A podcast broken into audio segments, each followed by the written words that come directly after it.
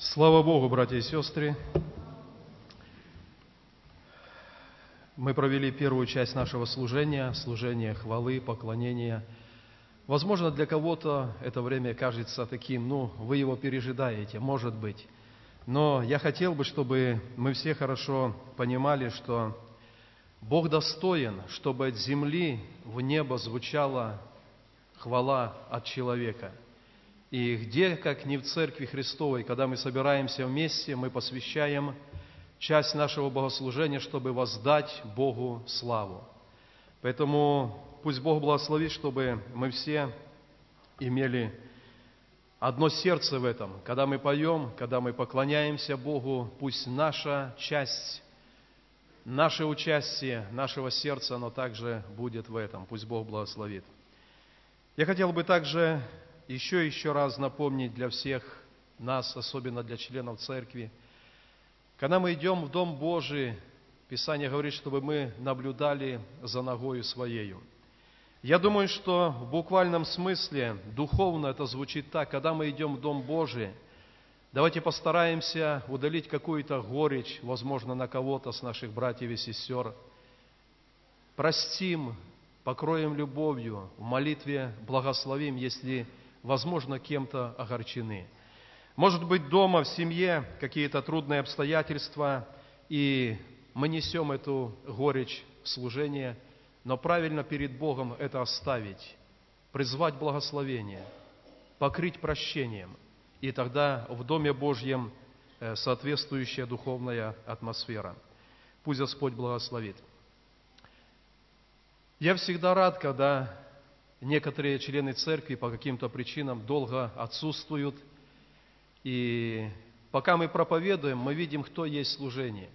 Когда я отсутствую, я спрашиваю Татьяны, было это служение или была эта сестра? Не было. Ну и, знаете, как-то не по сердцу. Когда вы здесь, я радуюсь, что вы здесь. Но о чем я говорю? Сердце нашего Небесного Отца, оно более радуется, когда мы в теле, когда мы вместе – когда мы насыщаемся Его хлебом, и, выйдя за стены молитвенного дома, мы там служим Ему, чем можем и как можем. Поэтому пусть Бог благословит, чтобы мы, как тело Христово, всегда были вместе.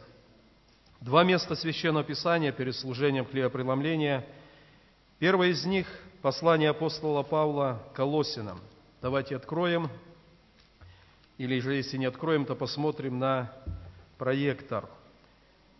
Послание Колосинам, первая глава, 24 стих и ниже.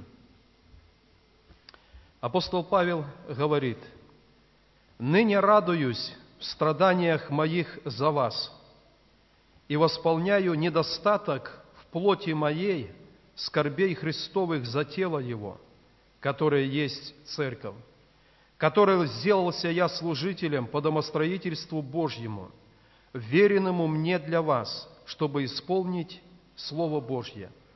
Тайну, сокрытую от веков и родов, ныне же открытую святым Его, которым благоволил Бог показать, какое богатство славы в тайне сей для язычников, которая есть Христос в вас, упование славы которого мы проповедуем, вразумляя всякого человека и научая всякой премудрости, чтобы представить всякого человека совершенным во Христе Иисусе, для чего я и тружусь, и подвязаю силою Его, действующую во мне могущественно. И второе место Писания, послание к евреям, 13 глава. Давайте также вместе откроем и посмотрим.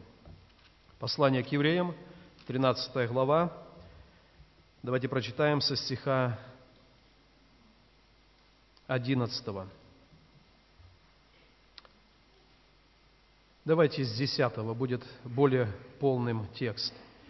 «Мы имеем жертвенник, от которого не имеют права питаться служащие скинии, так как тела животных, которых кровь есть для очищения греха, которых кровь для очищения греха вносится первосвященником во святилище, сжигаются вне стана, то и Иисус, дабы осветить людей кровью Своей, пострадал вне врат, Итак, выйдем к Нему за стан, нося Его поругание. У нас сегодня служение хлебопреломления. И каждый раз на служении хлебопреломления мы возвращаемся подвигу Иисуса Христа.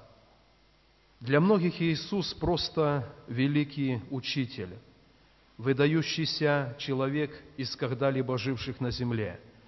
Но для церкви это не так. Иисус – это Бог. И однажды, написано, к концу веков, Он сошел с неба на землю, и Бог на земле был поругаем – Бог на земле, находясь во плоти человека, терпел страдания и боль. И эти страдания и боль, и пролитая кровь вне стана за Иерусалимом на горе Голгофе, она стала достойным искуплением для всякого приходящего к Богу. И автор послания к евреям говорит, «Итак, и мы выйдем к Нему за стан, нося его поругание. Я хотел бы еще раз, говоря сегодня о страданиях Иисуса Христа, напомнить для всех нас, что и Церковь Христова, она будет страдающей на земле. Даже когда в стране абсолютная свобода для проповеди Евангелия, но истина Божья, которую пережили мы в нашем сердце, она множество раз будет не принимаема людьми. Мы много раз встретим агрессию, непринятие, отверженность, даже в той стране, где Слово Божье, оно не запрещено. И о чем это говорит? Павел в послании к Колосинам говорит, что «Я восполняю недостаток скорбей Христовых в моей плоти». Давайте подумаем над этим выражением, мы понимаем, что жертва Иисуса Христа, которую Он совершил на кресте, Его страдания, Его боль и пролитая кровь, они достаточны для спасения. Иисус, умирая на кресте, воскликнул «совершилось». И это означает, к этому нечего добавить, от этого ничего нельзя забрать. Спасение через пролитую кровь и смерть Иисуса – оно совершилось для всякого уверовавшего. Но Павел говорит, «Я моим служением восполняю недостаток скорбей Христовых в Его теле. Проповедуя Евангелие, я восполняю недостаток скорбей Христовых». Когда мы смотрим на время, в которое жили апостолы Иисуса Христа – это было время, когда они, их глаза, и глаза людей, живших в то время в Иерусалиме, в окрестностях, они воочию видели страдания Иисуса Христа. И даже сотник, который распинал Иисуса, когда он был очевидцем его страданий, возвращаясь с Голгофы, он, написано, бил себя в грудь, и он восклицал, «Воистину, это Сын Божий». Видя страдания и смерть Христа, в его сердце пришло познание Бога. Это видели другие люди, видели апостолы. Прошло 10 лет, 20 лет, прошло 30 лет. Поменялось поколение, и люди уже не были очевидцами, как на Голгофе умирал Иисус. И истина, о которой учил Иисус, не будь побежден злом, но побеждай зло добром, она стала необъяснимой. И только через страдания определенного верующего человека, неверующий мир, он еще раз познает, что такое любовь Божья, превосходящее разумение. Люди неверующие могут познать, что такое любовь Божья, когда страдает праведник. И потому в Доме Божьем, когда мы заключили завет с Богом, у нас случаются страдания. И когда мы страдаем и переносим их достойно, упование, уповая на нашего Господа, мы восполняем этот возникающий в поколениях недостаток скорбей Христовых И видя, как мы проходим, люди открывают сердце для Бога. Апостолы умерли мученической смертью, и они восполнили недостаток скорбей в теле Христа. Иоанн был сослан на остров Патмос, и там он также восполнил недостаток скорбей Христовых. В первом веке в Пергаме был убит верующий человек Антипа. И, смотря на его мученическую смерть, многие люди, они восполнили этот недостаток скорбей в теле Христовом. Видя, как Он умирал, оставаясь верны своему Господу, многие сердца открылись для Христа. Истина, побеждай любовью зло, она была явственно открыта. Когда мы читаем дальше историю Церкви Христовой, 20 век, многие наши братья и сестры, они страдали за имя Христова. И это семя страдания, оно было посеяно, оно восполнило в глазах многих судей, которые их судили, в глазах атеистически настроенных людей они восполнили недостаток скорбей Христовых. Многие судьи, умирая, они обращались к Богу, потому что они однажды видели христианина, который страдал, но остался верен Богу. Я бы хотел сегодня, когда мы будем принимать участие в хлебопреломлении, как пишет апостол Павел, чтобы мы не были чужды такому явлению, как огненное искушение или испытание. Когда что-то случается в нашей жизни, а мы это с верой проходим во имя Господа, мы тоже, церковь 21 века, восполняем недостаток скорбей Христовых в теле Божием. Когда не так давно, где-то там, в мусульманских странах, вели вереницу христиан, и потом они все были казнены. По-разному можно относиться к этому событию, но и эти люди в теле Христовом, они восполнили недостаток скорбей Христовых. Пройдет время, и кто-то из тех, кто был казнителем, откроет сердце для Христа и будет найден для Царства Божьего. Дорогие братья и сестры, Э, мы пережили рождение свыше, мы пережили Дух Божий, любовь Божью. Когда в нашу жизнь Бог допускает определенные страдания, мы не будем падать духом, мы не будем считать, что это что-то чуждое. И нам из Церкви Христовой, как многим другим, возможно, придется восполнить недостаток скорбей Христовых в теле Его, и мир увидит настоящих детей Божьих подвязающихся за веру, остающихся верным Богу, тогда, когда далеко не все хорошо, но мы восполняем недостаток скорбей Христовых. Послание к евреям автор говорит, «Выйдем к нему за стан, нося его поругание».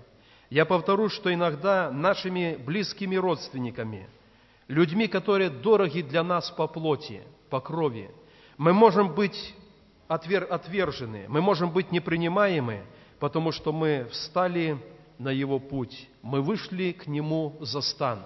За стан – это место Голгофы, это место, где на Христа плевали, где Его били, уничижали. И Слово Божье говорит, выйдем и мы к Нему за стан. И если надо, будем нести Его поругание. Я думаю, что дьявол искушает верующего человека, когда где-то на работе – он добрый человек, он изменен Богом, он пытается творить добро, и где-то его упование на Бога, оно осмеивается. Иногда человек внутренне смущается. Но Слово Божье говорит, да не смущается сердце ваше. Мы можем также восполнять недостаток скорбей в теле Христа. Пусть Бог нас в этом благословит. Я прочитаю еще одно место Писания перед тем, как мы будем молиться и благословлять ломимое тело и чашу Нового Завета. Это первое послание Коринфянам, 11 глава. Ибо всякий раз, 26 стих, ибо всякий раз, когда вы едите хлеб сей и пьете чашу сию, смерть Господню возвещаете, доколе Он придет. Посему, кто будет есть хлеб сей или пить чашу Господню недостойно, виновен будет против тела и крови Господней. Да испытывает же себя человек, и таким образом пусть ест от хлеба сего и пьет из чаши сей. Мы часто говорим на служении хлебопреломления, что когда мы принимаем ломимый хлеб и чашу, которая является знаком пролитой крови Иисуса Христа, это время, когда мы ближе всего к Его страданиям. Это время, когда мы можем возревновать о нашем физическом исцелении, и Бог дает исцеление. Но это также время, каждый раз, когда мы берем кусочек ломимого хлеба – и поднимаем эту чашу, фактически мы говорим, Господь, это за меня. Я принимаю это в себя, внутрь, и этим я говорю, ты умер за меня. Мы пели эту песню о Голгофе. Это не гвозди, это не люди, это мой грех привел его на крест. И каким бы добрым в глазах людей мы не были, но принимая служение хлебопреломления, мы еще и еще раз перед Богом утверждаем, это за мой грех, это за мое беззаконие. Ты был распят, и твоя кровь была пролита. Пусть сердце наше испытывает нас внутри, и таким образом мы, осознавая, что совершил Иисус на кресте, будем участниками Его заповеди. Я приглашаю всех подняться. Мы помолимся сейчас общей молитвой, потом братья пройдут мы помолимся за хлеб, за чашу и будем участвовать. Я скажу перед служением хлебопреломления, что в служении хлебопреломления участвуют только члены церкви, члены евангельской церкви.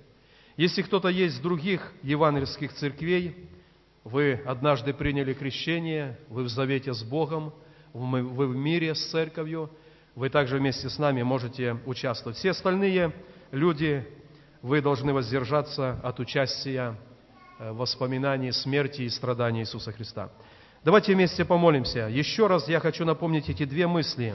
Мы можем проходить этап жизни, когда мы восполняем недостаток скорбей Христовых в Его теле для мира. И принимая хлебопреломление, мы говорим, это за меня. Давайте помолимся вместе.